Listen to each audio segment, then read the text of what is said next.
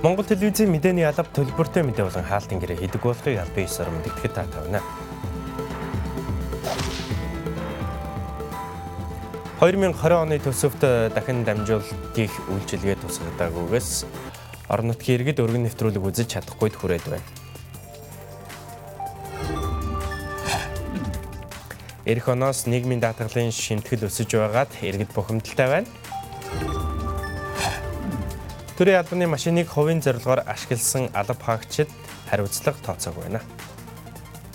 Та бүхэнд эдгээр болон бусдын дээлийн дэлгэрэнгүй хүрэхээр бэлтгэлээ.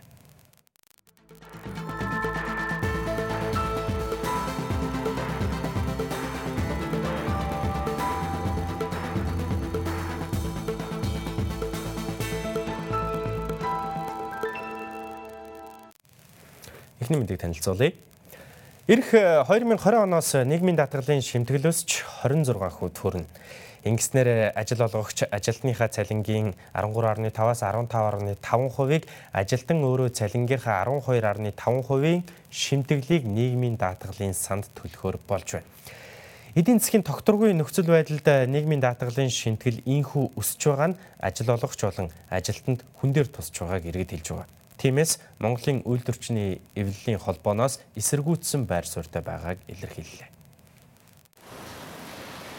2017 онд нийгмийн даатгалын багц хууль шинжлэгдэн батлагдаж төрөөс тэтгэврийн талаар баримтлах бодлогод өөрчлөлт оруулснаар 2018-аас 2020 оны хугацаанд нийгмийн даатгалын шимтгэл нийт 5%-аар нэмэгдэхээр болсон байдаг. Ингэснээр эх онд ажилтан ажил олгогч цалингийн 26%-ыг нийгмийн даатгалын шимтгэлд төлөх юм а. Жишээлбэл сарын 900 мянган төгрөгийн цалинтай иргэн сард нийгмийн даатгалын шимтгэлд 103500 төгрөг төлдөг байсан бол эх оноос 112500 төгрөг төлөхөөр болж байгаа юм а. Харин ажил олгогч 112500 төгрөг төлдөг байсан бол эх оноос 121500 төгрөг төлөхөөр болж байна. Ингэснээр сарын 900 мянган төгрөгийн цалинтай ажилтны гар дээр очих цалин 9 мянган төгрөгөөр багасгаар байгаа юм а. Нийгмийн даатгалын шимтгэлийг ч нөгөө эргээд тэтгүүд гарч байгаа хүмүүстэй аа ногдох их бага. Даатгалын системээр явуулвал сайн гэд яриад байгаа шүү дээ. Ер нь мэдээж дэмжихгүй шүү дээ яг гар дээр ирж байгаа мөнгнөөс шууд ингээ хасагдчих болохоор одоо хангалттай бид нар даатгал төлж байгаа шүү дээ. Тэгээ тэрнийхээ яг үр ашиг одоо ер нь бол яг бүрэн амсаж чадж байгаа ч юм уу тий. Тэгэхээр зэрэг одоо хүнд үнэхэр хэцүү. Хүнд л байгаа шүү. Ард түмний амьдрал бол хүнд л шүү. Мэдээлэлээр гараад өснө гээд. А таны хувьд одоо дэмжиж байна уу? Дэмжихгүй бас тэгэл. Одоо чин татвар нийгмийн даатгал хоёр нэм юу яга хамтдаа бол 100 гаруй мянган төгрөг хасагддаг байхаа. Тэгэхээр чи мэдээж л амьдралд бол тэгэл юу дээ. Тийм хэцүү. Цагаад яг өөрт хүмүүст ашигтай зүйл юу байхгүй гаш. Тэтгэврт гарсан ч гэсэн маш бага хэмжээний тэтгэвэр тогтоологддог тийм. Тийм болохоор нэг тэр сайн зүйл гэж бодохгүй байна. Өнөөдрийн байдлаар нийгмийн даатгалд даатгуулагч 46905 аж ахуй нэгжийн сая 101294 даатгуулагч байна. Тэгвэл Монголын үйлдвэрчний эвлэлийн холбооноос нийгмийн даатгалын шимтгэлийг нэмэгдүүлэхгүй байхаар улсын төсөвт тусгаж хэрэгжүүлэх шаардлагыг улсын их хурл, улсын их хурлын төсвийн байнгын хороо, засгийн газар, сангийн яам, хөдөлмөр нийгмийн хамгааллын яамд хүргүүлээд байгаагаа мэдэгдэж байгаа юм а. Монгол улсын 2020 оны одоо улсын төсвийн хүрээнд одоо өргөн барьсан төслийг одоо аваад үзэхэд бол нийгмийн даатгалын одоо шимтгэлийг одоо дахин одоо нэмэгдүүлэх ийм одоо зүйл заалт бол туссан байгаа. Энэ асуудал дээр бол Монголын үйлдвэрчний хэвлэлийн холбоо эсрэг байр суурьтай байгаа.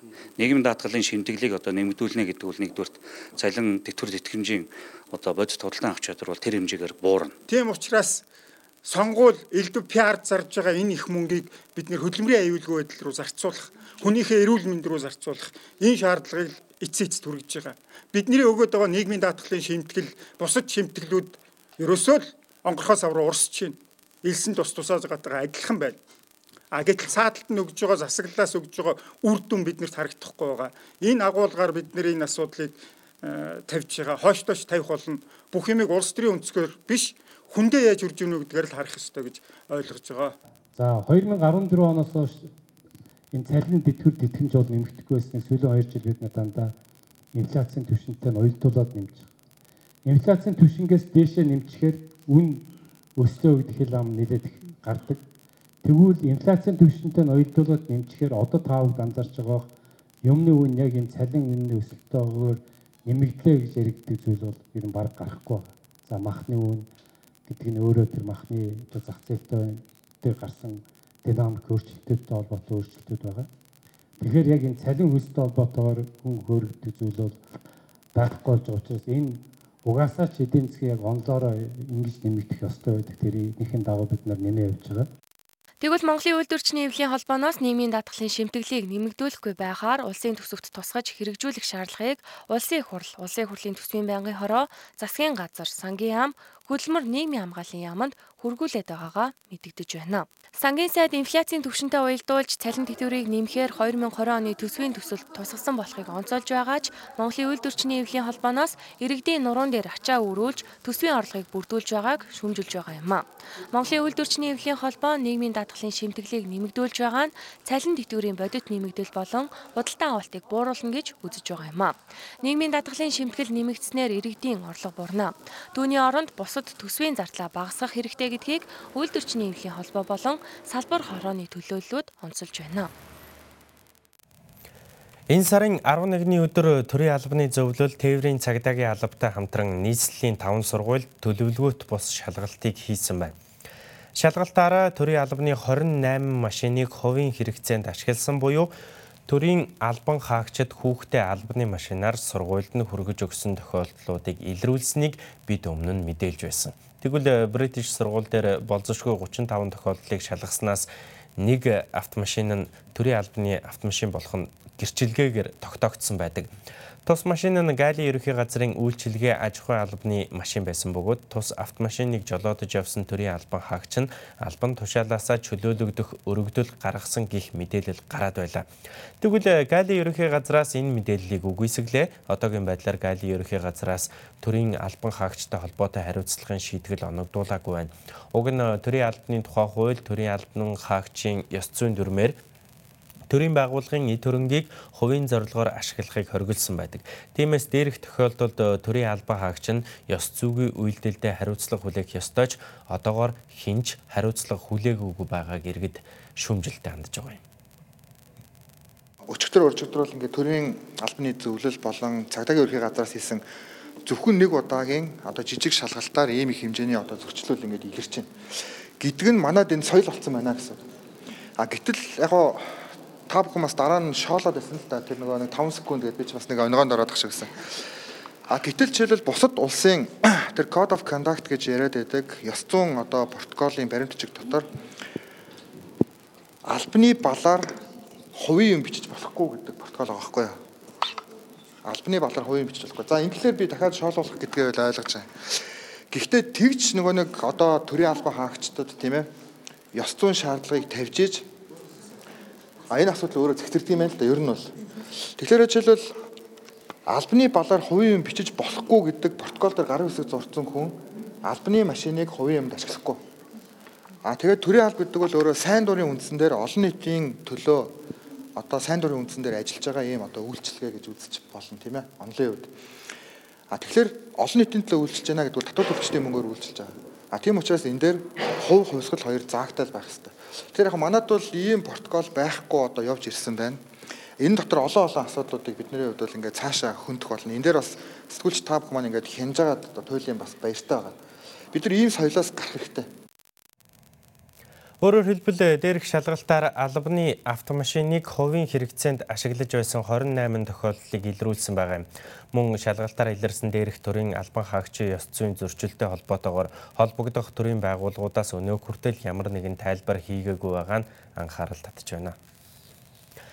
Нийслэлд жилд дунджаар 7500 гаруй хүн нас бардаг. Тэдгээрийн арга гэрээхний 20 орчим хувь нь чандарлах, 80% нь газарт оршоох оршуулгын зан үйлийг сонгодог байна. Нийслэлийн газар нутгийн 574 га талбайг хамрах газарт оршуулгын үйл ажиллагаа зохион байгуулагджээ. Эдгээрээс 380 гаруй га талбай нь зөвшөөрөлтэй байна. Оршуулгын газар нь олон жил хадгалагдаж үлдэх дурсгалын зүйл учраас нэг удаа өнгөрөх зан үйл гэх хэвшмэл ойлголтоос салах цаг болсныг нийслэлийн захирагчийн ажлын албанаас онцолж байгаа юм. Мөн нийслэл хотод ашиглах газрын нөөц хязгаарлагдмал тул цаашид оршуулгын зан үйлийг эмх цэгцтэй хязгаарлагдмал нөөцөд тулгуурлаж зохион байгуулалтад оруулах хэрэгтэй гэдгийг аж ахуйн нэгжийн төлөөллөд онцолж байна. Учир нь нийслэл хотод хаягдсан, тоногдсон эзэн ар гэрэн тодорхойгүй олон мянган оршуулга байгаа нь орчны эрүүл ахуй тогтчлолтод сөргөөр нөлөөлж байгаа юм. Тиймээс цаашид оршуулгын зан үйлийг олон улсын стандартад нийцсэн байдлаар уйлдэх, холбогдох дүрм журамд өөрчлөлт оруулж шинжлэх шаардлагатайг албаны төлөөллөд онцолж байгаа юм. Сууршийн бүсэд хит ойрхон ийм зөвшөөрлөгийг үйл ажиллагаа явуулж байгаа энэ ажлын байгууллагууд олширсан. За газрыг одоо бас хэдэрхийг өндөр үнэ үнэлдэг. Бурхан болоочийн үйлдэлүүд янз бүрийн үнэтэй. А төр төрөстөөсөө дурсгалтай хажим хооны үр хөвгтөд үлддэг гэхээсээ илүүтэй. Ийм бизнесийн тал руу хандсан ийм байдал бол нэлээд автгаасаа энэ оршуулгын журам дээр бол хаагдсан оршуулгын газрын үйл ажиллагааг тухайн нутаг дэвсгэрийн дүүрэг одоо хариуцдаг байхаар бол зохицуулт байдаг Тэрнээс өмнө одоо Улаанбаатар хотыг хөгжүүлэх ерөнхий төлөвлөгөө гэж байж байгаа 2030 онд чиг хандлага. Энэ бол бодлогын баримт бичиг дээр бол энэ хуучны одоо таны дурдсан хаагдсан эдгээр оршуулгын газруудыг цэцэрлэгт хүрээлэн болгох юм. Тэгэхээр цэцэрлэгт хүрээлэн гэдэг нь одоо хин нэгэн одоо зугаалдаг юм цэцэрлэгт дурсгалын цэцэрлэгт хүрээлэн хэлбэрээр байхаар бол бодлогын баримт бичгүүд бол тусгасан байдаг. За тэгэхээр одоогоор бол хуучин хаагдсан оршуулгын газруудыг цэцэрлэгт хүрээлэн болгох ямар нэгэн одоо томоохон шийдвэр бол одоогоор гараагүй байна. Энэ үйл холбооны гол зорилго гэдэг юм бол одоо энэ буйны үйл ажиллагаа эрхэлдэг байгууллагуудын бодлого чиглэлээр нэгтгэх үйл ажиллагааных нь цар хүрээг олон улсын стандарт шаардлагат нийцсэн байдлаар зохион байгуулах үйлчлүүлэгчид үзүүлж байгаа үйлчлэгийг одоо олон улсын чиг хандлагат нийцүүлэх ийм гол зорилго агуулж идэг талигаачдынхаа тий оршуулгын хэр зэрэг эргэж ирж цэвэрлэж арчилж тордд юм ээ. Энэ дээр бас бас 5 жил За тэр талаар бол ер нь сайнгүй шүү дээ ер нь. Ер нь эргэж очих. Ер нь хог тариад явдаг. Тэгэхээр цаашдаа бол хүмүүс бол тэрэн дээр одоо илүү ирж ирж байгаа бол тий тодорхой хэмжээний хогийн төвч юм уу тий одоо ялангуяа арц сүүж уугуулад явхдаа тэр хогоо авч явдаг ч юм уу тэрэн дээр бас манай ард иргэд бас илүү анхаараасай л гэж бодож байна да. 2014 онд нийслэлийн иргэдийн төлөөлөгчдийн хурлын тэргүүлэгчдийн хурлаар оршуулгын үйл ажиллагаатай холбоотой журмыг баталсан байдаг. Энэ зохицуулалтаар зөвшөөрөлгүй оршуулгын газруудад хариуцлага тооцох эрх зүйн зохицуулалт байхгүй байгаа нь зөвшөөрөлгүй оршуулгын газар тэлхэд нөлөөлж байгаа юм. Тиймээс э, захирагчийн ажлын албанаас оршуулгын үйл ажиллагаатай холбоотой зүйн шинчилсэн найруулгын төслийг боловсруулан 2019 оны 9-р сард нийслэлийн иргэдийн төлөөлөгчдийн хуралд өргөн барьсан байна. Оргил цаг мэдээллийн хөтөлбөр одоо харин зочны цагаар үргэлжилж байна. Монгол телевизийн оргил цагийн зочноор улсын хурлын гишүүн Бямцагт цаг үеийн асуудлаар мэдээлэхэд бэлэн болсон байна. Тэгэхээр өнөөдөр э, байнгын хороогоор үндсэн хуулийн асуудлыг хилэлцлээ. Эцсийн шийд гарлаа гэж ерөөдөө ойлгочлаа. Чуулганаас өмнөх шийд. Тэгэхээр э, ямар ямар асуудал дээр санал нэгдэж хугацааны явц ямар шалтгаанаар өрн э, тодорхойгүй нөхцөл үүссэн талаар та дэлгэрэнгүй мэдээлэл өгөх. За Монгол улсын үндсэн хуулийн нэмэлт өөрчлөлтийн ихийг батлах, за ард нийтийн санал асуулгыг явуулах улсын хурлын 73 дахь тогтоолт Монгол улсын ерөнхий хориг тавьсан. За хориг тавьсантай холбогдуулаад бид хориг хүлээж авсан авч холбогдох хуульд нь өөрчлөлт оруулад үндсэн хуулийн нэмэлт өөрчлөлтийн төслийг а 3 дахь хилцүүлэг батлахаар улсын хурл шийдвэр гаргасан байна. За 3 дахь хилцүүлэгт бэлтгэх ажлыг өнөөдөр төрийн байгуулалтын байнгаараа хийлээ. За энэ дээр 3 дахь хилцүүлгээр бол бас ард нийтийн санал асуулгын явуулах тогтоол яригдж явах үед хураагдсан найруулгын шинжтэй одоо 7 8 санал за мөн одоо бас хуралдаан дараалгаж өгсөн чиглэлийн дагуу бас тодорхой саналуудаар санал хураагдах хэрэгтэй байсан энэ саналууд хураагдсан. За үүнээс гадна бас ардсан намын зөвлөл Монгол Улсын ерөнхийлөгчөөс тодорхой саналуудыг ярьж энэ асуудал дээр бас үндсэн хуулийн асуудлаар зөвшөлдсөё гэдэг асуудлыг ярьж байсан. Энэ хүрээнд зөвшөлдсөж одоо бас гурван саналын хүрээнд тухайлах юм бол зөвшөлдсөн байгаа. За эндээс хоёр санал нь дэмжигдлээ, нэг санал нь бас дэмжигдсэнгүй. Тухайлах юм бол Монгол Улсын ерөнхий сайдын засгийн газрын гишүүд өөрсдөө томилж чөлөөлдөг байх өөрөө. А энэ саналыг бол байнгын орны гишүүдийн дийлэнх холонхон дэмжлээ. За мөн одоо ардс намын зөвлөлөөс гаргасан хоёр дахь санал бол байнга одоо бас маш хатуу ярьж байгаа санал бол сонгуулийн тогтолцоог холимог болгоё. За мөн холимог болгоё ингэхдээ бол пропорционал болон хувь тэнцвэрсэн тогтолцоогоор олон одоо олонхын буюу мажоритар тогтолцоо юу сонгуулийг явуулдаг болоё гэсэн санал байнга тавьж байсан. За энэ дээр бас нэгэнт одоо тавьж байгаа саналыг bis зөвшөлдсөд бас ойлголцоод харилцсан ойлголцоод оруулахаар төрийн байгуулалтын байгууллагаар оруулсан. За энэ дээр бас санал дэмжигдсэн байна. Өөрөөр хэлэх юм бол Монгол улсын их хурлын сонгуулийг явуулахдаа 2024 оноос 20 оноос биш 24 оноос а хувь тэнцвэлсэн болон одоо олонхын тогтолцоогоор сонгуул явуулъя гэсэн ийм одоо саналыг байнга гаргаж тэмцсэн. Ингэхдээ энэ одоо манай иргэд сонгогчд маань жоохон ойлголт буруу байгаа. 12 оны шиг тийм үү намын жигсаалтаар сонгогддог юм байдлаар биш улс нэг тойрог буюу тийм үү улсын хэмжээнд намын жигсаалтад одоо нэр бичигдсэн улсуудаас хувь хүний одоо нэр дэвшигчийн нэрийг одоо сонгох дугуйлах байдлаар сонгогчд маань одоо саналаа өгөх. За нөгөөх нь бол мажоритар тогтолцоо нь бол тойрог тойрогтой аймагтай аймаг дотор хуваагдсан тойрогтой нэр дэвших юм тогтолцоогоор саналаа өгүүлж байгаа. Одоо энгийнээр хэлэх юм бол бүгд одоо 76 тойрогоос тийм үү 76 тойрог аймаг нь одоо аймаг нь 2 тойрогтой 3 тойрогтой байдаг. Тэгээд ингээд 76 тойрогоос жалга тавны депутатууд төрдөг. Тэгээд жалга давар улсын төсвийг чангаадаг улсын хөгжлийн бодлогын асуудлыг тийм үү. Улсын биш орон нутгийн хөгжлийн бодлогын асуудал болгодог. Энэ байдлаас гараа улс орны хэмжээнд одоо том их ашига боддог болъё. Хөгжлийнхаа том одоо алсын хараа том бодлогоо дэвшүүлдэг бай. Ингээд энэ 76 тойрогоос сонгогдсон гишүүд маань зөвхөн одоо ингээл төсвүүдийг хуваарлахаас ахуулаад ингээд дандаа зөвхөн өөрийн тойрог өөрийн сонгогчд ирэх ашигын төлөө ажилладаг бол улс орны эрхийн төлөө эрх ашигын талаас ажилладаг байх, улс орны эрх ашиг боддог байх, улс орны хөгжлийн том бодлогыг хардаг байх. Ийм одоо хоёр холимогтой юм. Нэг хэсэг нь тойрогийнхоо эрх ашигын ард иргэдийн сонгогчдыг эрх ашигын төлөө ажилладаг, нэг хэсэг нь улс орны ажилладаг ийм сонголтыг холимог тогтолцоог бий болгоё. Ингэхдээ намын жагсаалтаар биш одоо хүн дугуйлдаг байхаар сонгогддог болёо. Өөрөөр хэлэх юм бол одоо нөгөө улсын наадамд бүгчүүд барилддаг бол улсын наадамдаа барилддаг одоо байдлаар нэг хэсэг нь барилдээ. А нэг хэсэг нь одоо сонгуульд оролцсон, нэг хэсэг нь аймгийн наадамдаа зодоглоод аймгийн наадмаас одоо төр үзэр уласлаад одоо барилддаг байхаар гэдэг юм уу. Ийм байдлаар одоо сонгуулийн тогтолцоог ийм холимог байхаар төрийн байгуулалтын байнгаараа арцс намын зөвлөлийн одоо удаа дараа байн гарч байгаа саналыг бас зөвшөлдөж ойлголцоод төглөөж яваад дэмжгээр болоод явж байна. Тэгээ хугацааны хувьд бол 20 он гэж арсан намаас санал тавьсан бол одоо саний байнгын орны хуралдаанаар 24 он дэр нэлээ маргалцсны эцэст нэг санал нэгтгэх шиг боллоо тий. Хугацааны хувьд ер нь ягаад ийм ер нь 24 он гэж тулгаж тавихаар болсон бэ? 20 онд одоо хийсэн нь одоо илүү одоо иргэдтэй сонгох боломжтой нөлөөлөх хэрэгтэй байсан босоо. За энэ одоо хувьд юу сонгуулийн холимог тогтолцоог бол Монгол Ардын намын бүлгээс биднээс гаргасан санал биш ээ. Энэ саналыг бол ардсан намын зүйл удаа дараа байнга ярьж байгаа саналаа.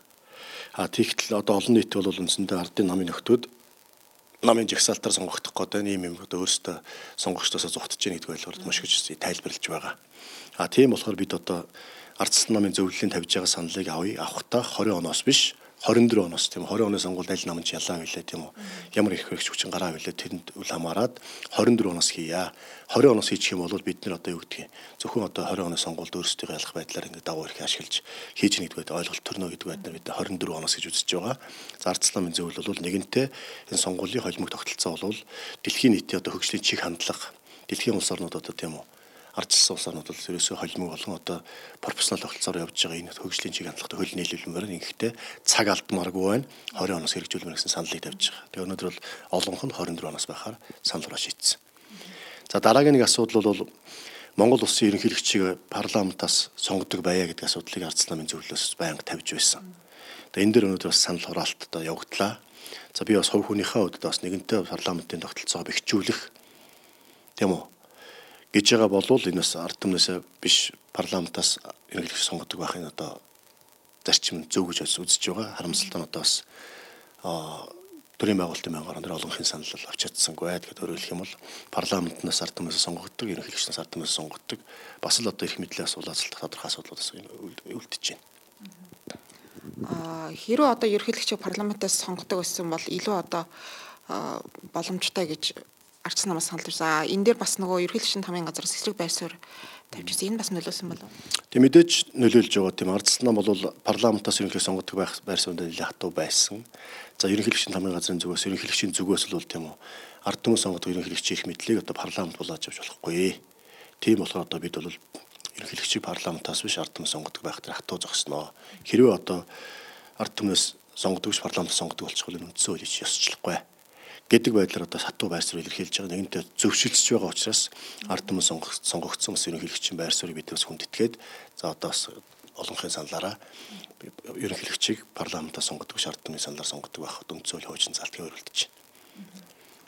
Одоо э, улсын хурлын чуулганаар үндсэн хуулийн 3 дахь хэлцүүлэг хилцэгтэй одоо арчилсан намаас өгсөн энэ 3 санал одоо 2 санал дээр л тогтчих шиг байна тий. Яг хэрвээ одоо арчилсан нам 3 дахь саналыг одоо энэ ерөнхийлөгчийг парламентаас сонгохыг дэмжихгүй тэр сонгуулийн холбоог тогтолцооны оны үед тохиролцоонд хүрэхгүй бол саналаа татна гэсэн байр суурийг илэрхийлсэн. Хэрвээ арчилсан намаас саналаа татах юм бол одоо энэ саний зөвшөлтслийн үр дүн гарахгүй юу? За би арчилсан намын зөвлөгөөд тэгнэж бодохгүй байна зөвшөлдсөн гэдэг юм юм харилцсан ярилцсан шүү дээ. Харилцсан буулт гэж харилцсан ойлголцсон гэсэн үг гэж би ойлгож байгаа. А тэгэхгүй юу гэдгийг ардсан намын одоо 7 гишүүнтэй зөвшөлтөх ямар хэрэгтэй. Монгол ардын намын 64 гишүүн байж байна. 64 гишүүнээр төвч төрөөд одоо бүх одоо бодлого батлах ёстой шүү дээ. гэдэг байр суурь бас нэг талаас байдаг. А нөгөө талаас биднээс одоо 3 санал тавиад байхдаа ардсан намын зөвлөлт юм уу? Хоёрыг авчаа та нар нэгийг авсангүй. Тийм болоход зөвшөөрлөөс гарна гэж тийм өөрсдийнхөө байр суурьнаар хатуу байгаад одоо байр сууриас хатуу тулгаад авахнаас зохимжгүй. Тийм болоход харилцсан буулт гэж харилцсан ярилцаж ойлголцоод ардсан намын зөвлөлийн одоо тавьсан 3 саналаас хоёр навагдлаа. За Монгол ардын намын 64 гишүү тийм хүч төрөөд олонхороо тийм бид одоо өөрсдийнхөө эрх ашиг хамгаалсан хуулийг баталнаа өнцөлдөө оруулна гэдгээр тэр хандсангүй. Энийг л зөвшөлдөж байгаа. Зөвшөлтсөл гэж байгаа. А мөн одоо бас ерөнхийлөгчийн гаргаж байгаа тийм бас баримталж байгаа байр суурь гаргаж байгаа саналыг бид хүндэтгэх үзлээ. Ерөнхийлөгчийг парламентаас сонгодог байх нь буруу ард түмээсээ сонгох хуучин зөвөө гэдгийг бас хүндэтгэх үзэл ингээд явж байна. Тийм болохоор одоо харилцсан зөвшөлтсөд ойлголцоод ингээд цаашаа үндсэн хуулийнхаа нэмэлт өөрчлөлт хийгээд явах нь Монгол улсын эрх ашигт Монголын ард түмний тийм үү эрх ашигт нийцнэ байхаа л гэж бодож байна. Хэрэв одоо арчсан нам саналаа татна гэвэл энэ одоо зөвшөлдсөн энэ хоёр санал хിവэрээ явах уу одоо хуучнаараа явах уу?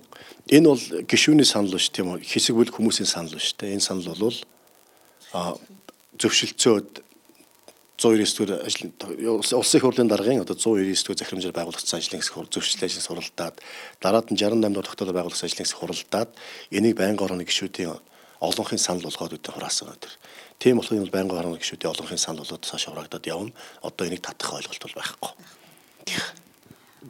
таны одоо өргөн барьсан бас нэг хуулийн төсөл бол хүүхдийн мөнгөний асуудал байсан тийм хүүхдийн мөнгийг хүүхдийн мөнгөний хүсэлт гаргасан хүн бүрт олгоно гэсэн хуулийн төсөл энэ дээр бас нэмэлт төсөө тусагдж байгаа гэж хэлсэн. Энэ дээр та дэлгэрэнгүй танилцуулаач. За Монгол улсын засгийн газрын үйл ажиллагааны мөрийн хөтөлбөр тийм хүүхдийн мөнгө хүүхдүүд олгоно гэсэн заалттай. 2014 оноос үндсэндээ хүүхдийн мөнгө хүүхдүүд олгож өгч чадахгүй ёсоор өдөө хүрсэн байж байгаа. А тийм болохоор бас хүүхдийн мөнгө хүүхдүүд олгоё. Ингэхдээ 16 онд тийм 15 14 онд одоо Монгол Улсын эдийн засгийн байдал ямар хөө байлаа маш хүнд байсан.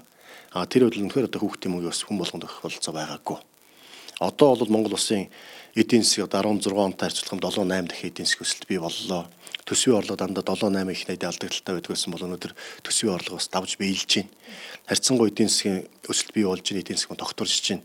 А тийм болохоор одоо хүүхдийн мөнгийг хүсэлт гарсан гаргасан хүүхд болгонд нөгөө урд нь одоо яг хүүхд болгонд л өгөх хүүхд болгонд авах хэрэгтэй гэдэг дээр хандж байсан бол эдийн засгийн нөхцөл байдалтай уялдуулаад боломжтой айлын хүүхдүүд нь авахгүй байж болно. Үнэхээр би боломжгүй надад надад хүүхдийн тийм сар болгоо гэдэг 20 сая төгрөг хэрэгтэй гэсэн айл өрх байх юм бол тэр хүүхдүүдэд нь хүүхд болгонд хүсэл гаргасан хүүхд болгонд өгөө. Тэгэхгүй одоо өнөөдөр юу гэдгийг төрийн одоо өндөр дэд албан тушаалтнууд, бизнес эрхлэлтийн улсууд тодорхой одоо тогтмол орлоготой тийм хүмүүс гэдэг одоо энэ хүмүүс хүүхдийн мөнгө шаардлагагүй гэдэг төсөлтэй гарахгүй бол тэр хүмүүс нь авахгүй бай. Үнэхээр хэрэгтэй хүмүүст нь болгоё гэдэг байдлаар ийм одоо уян хатан байдлаар зохицуулах хуулийн төслийг улсын их хурлын одоо нэр бүхий гишүүд бид санаачилсан 2018 онд санаачилсан. Харамсалтай нь улсын их хурлын хилэлцэхгүй бас нэлээд одоо удааж байгаад өчигдөр төсвийн байнгын оронд хилэлцээд энэ асуудлыг дэмжиж явах нь зөв юм байна шаардлагатай тодорхой хэмжээний төсвийг бас улсын төсвийг энэ хэлцэж байгаа үед төсөвтөн суулгаад ингээд ирэх оноос хүүхдийн мөнгийг өсөлт гаргасан хүүхд болгонд буюу өөрөөр хэлэх юм бол одоо хүүхдийн мөнгө хэрэгтэй хүмүүрт хүүхдийн мөнгийг олгох энэ бололцоо боломжийг бүрдүүлж байна. Өнгөрсөн удаа хүсэлт гарах гэдэг одоо өрхийн амжиргааны түвшингээ тооцоолж үзээд одоо энэ амжиргааны түвшнээс дээш доош гэсэн заа гаргаж ирсэн. Энэ удаа хүсэлт гаргасан айлуудад бас энэ хамаарах уу? Тий, одоо энэ удаа хамаарахгүй. Яагаад гэвэл урд нь одоо юу гэдэг угаалгын машинтай, сахлын машинтай, тийм оюутлын машинтай та бол боломжийн айл үн тийм болохоор танаа хөхт өгөхгүй гэдэг тийм судалгаа хийгээд ингэ ийм шалгуураар одоо хөхт юм өгөхгүй байх тийм үү шалтгаан шалтгааныг засгийн газраас гаргадаг байсан бол одоо ийм одоо ямар нэг шалгуур тавихгүй үнэхээр надад энэ хүүхдийн мөч хэрэгтэйгээл хүсэлтэд гарах юм бол ямар нэг одоо юу гэдэг судалгаа шалгуур журам байхгүйгээр одоо хүүхд болгонд хүүхдийн мөнгө олох бололцоо боломж нээгдэж байгаа. За баярлалаа танд мэдээлэл өгсөн. За. Монгол телевизийн оргил цагийн зочноор улсын хурлын гишүүн Бямцогт цаг үе асуудлаар дэлгэрэнгүй мэдээлэл өглөө. Хөтөлбөр үргэлжилж байна. Нэгдсэн үндэсний байгууллагын хүний эрхийн түгээмэл тунхаглалт мэдээлэлтэй иргэд хүчрхэг байдаг төдийгүй хүний мэдээлэл авах, мэдээлэл түгэх эрхийн тухай наривчлан заасан бий.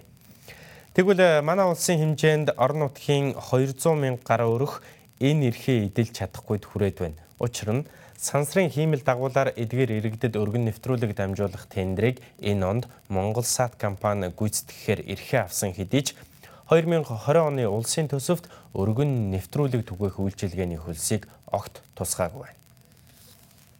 Улсын хэмжээнд дөрвөн нэвтрүүлгийн 85, нийслэлд 20 телевиз үйл ажиллагаа явуулж байна. Нийслэл хотын иргэд эдгээр телевизүүдийн мэдээ мэдээллийг хүлээж авч чадаж байгаа ч орон нутгийн иргэдэд хүндрэлтэй байдал үүсэж байна. 2008 оноос эхлэн сансрын хиймэл дагуулаар дахин дамжуулалт хийх ажлыг хувийн хвшилд тендер зарлах замаар гүйцэтгэх болсон.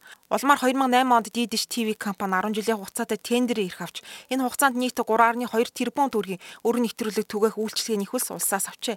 Тус компани тендерийн эрх өнгөрч 10 дугаар сард дуусч дараагийн тендерийн ялагч компани Монгол Сат компани дахин дамжуулалт хийх эрхээ авсан. Гэвч 2020 оны төсөвт Монгол Сат компанид олох өрн нэвтрүүлэг түгээх үйлчлэгээний хөлс тусагдаагүй. Хэрвээ энэ чигээрээ төсөв батлагдвал орон нутгийн 200 мянга өрх мэдэх эрхээ эдэлж чадахгүй хүрнэ. А дараа жилийн 2020 оны төсөвт суугдсан төсөв маань л сангийн яамн дээр очиод хасагдсан гэсэн тийм мэдээлэл авсан байхгүй юу. Тэгэл хасагдсан гэсэн хэрвээ энэ хасагдах юм бол бас нөгөө цаана болохоор хүндрэл гарна л да. Одоо явж байгаа радио телевизийн сүлжээний 200 орчим мянган хэрэглэгч байгаа байхгүй өөрсдөө хэлж байгаагаар тэр хэрэглэгч маань үйлчлэгээ авч чадахгүй хэмжээнд хүрэх бас эрсдэл гарч ирэх юм. Уг нь 10 жилийн турш өмнөх компани улсаас ажлын хүсээ авч чадаж байсан. Үүнд магадгүй садан төрлийн холбооч нөлөөсөн байж болцсогүй. Учир нь Didish компани 40 гаруй хувийг MCS Group-ийн охин компани Unitel Group эзэмшдэг. Харин Unitel Group-ийн захирлуудын зүйлийн дарга нь сангийн сайд Хүрэл Атрыг хүргэн ах гэдгийг хэвлэлүүд онцлсон байна телевизүүдээр дахин дамжуулахаар хийгдэж байгаа энэ ажил бол өөртөө одоо хувийн хвшлэний өөртөө аваа явуучих бүрэн боломжтой. Тийм учраас энэ асуудлыг төсвөөр тавих ямар нэгэн боломж байхгүй. Эх оны төсөв тусгаагүй шалтгааныг сангийн сайд хувийн компани өөрөө ажил үргээ гүйцэтгэх эрхтэй гэж тайлбарласан. Өнгөрсөн хугацаанд ашиг сонирхлын зөрчилтэй сайд садан төрөлтөд давуу байдал олгов. Хувийн компаниуд өөрсдөө одоо ажил үргээ гүйцэтгэх хэмжээнд очсон. Ер нь бол одоо тэгээ төсөв дээрээс хэн хүсэлт тавьсанд нь мөнгөний өгöd идэг юм гэж бас байхгүй шүү дээ. Үнийг хэлээд. Сүүлийн 10 жил бол Didish компанийн тендерийг аваад өгчээсэн гэдэг юм зүйлийг яриад байгаа л да. Тэгвэл одоо заавал яагаад дахиад өгөх хэрэгтэй байдгийг. Одоо Монгол улс орн дээр телевизийн хүмүүсүүд үздэгээр үзээд гар утсаараа үздэг нь үзээд ингэ явж байгаа шүү дээ. Одоо MCS компани захирлын одын холбооны захирал хүрлаатартай хүрлаатар сайдтай садан төрлийн холбоотой юм ба шүү дээ. Энэ бас ашиг сонирхлын зөрчил яваадах шүү. За хувь хүмүүсийн байр суурийг бол би одоо мэдэхгүй байна. Ямар ч байсан альтныхаа байр суурийг ингээд илэрхийлж байгаа нь тэрийг сайн мэдэхгүй байна. Харин Didish компани төлөөлөл гэрээний хугацаа дууссан тул манай хамаарх асуудал биш гэлээ. Энэ гэрээний хугацаа маань 2019 онд дууссан. А 19 онд агентлагийн зүгээс тендерийг зарлахад Монгол Сад Networks гэдэг компани дараагийн 10 жил буюу 19 оноос хойш 29 он хүртэл энэ хөдөө орон нутгийн хэрэглэгчид Арадо телевизийн үйлчилгээг хүргэх энэ үйлчилгээг авахар шалгарсан байдیں۔ А Didish TV компани 2019 оны 10 сарын 1-нд танах үйлчилгээгээ зогсоож болно. А дараагийн тендер шалгаруулалттай аж ахуйн нэгжид гэрээний үүрэг шилжсэн гэсэн ийм мэдээллийг харилцаа холбоо мэдээллийн технологийн газар болон Арадо телевизийн сүлжээ үндэсний сүлжээ улсын төсөв үйлдвэрийн газраас Didish компанид мэдээлсэн альбом бичгээр ирүүлсэн зөвшөөрсөн байна. Эх оны төсөвт дахин дамжуулалтын үйлчлэгээний хөлс тусгагдаагүй хүний эрхийн түгээмэл тунхаглалд заасан эрхээ орон нутгийн иргэд эдэлж чадахгүй хүрхгүй аль эсвэл үүргээ биелүүлэхгүй мэдсээрэж төсөвт тусгагдаагүй сангийн сайдын буруу юу? Энэ асуудлыг үргэлжлүүлэн хуулийн байгууллага шийдэх буй за Монгол телевиз үзэгчдэнд оргил цаг мэдээллийн хөтөлбөрөө студиэсээ шууд хүргэлээ. Улс төрийн нам эвслээс ангид хаалтын гэрээгүй аж ахуй нэгж байгууллагын захиалаггүй төлбөргүй мэдээ мэдээллийг хүлээн авч үзсэн танд баярлалаа. Хэрв танд хөтөлбөртэй холбоотой санал хүсэлт байвал бидэнд дараах хаяг болон утсаар илгээгээрэй. Мөн манай хөтөлбөрийг аудио хэлбэрээр сонсохыг хүсвэл подкаст оргил цагийг сонгоорой. Таны маргааш ажил үйлс амжилт төсөй сайхан амраарай.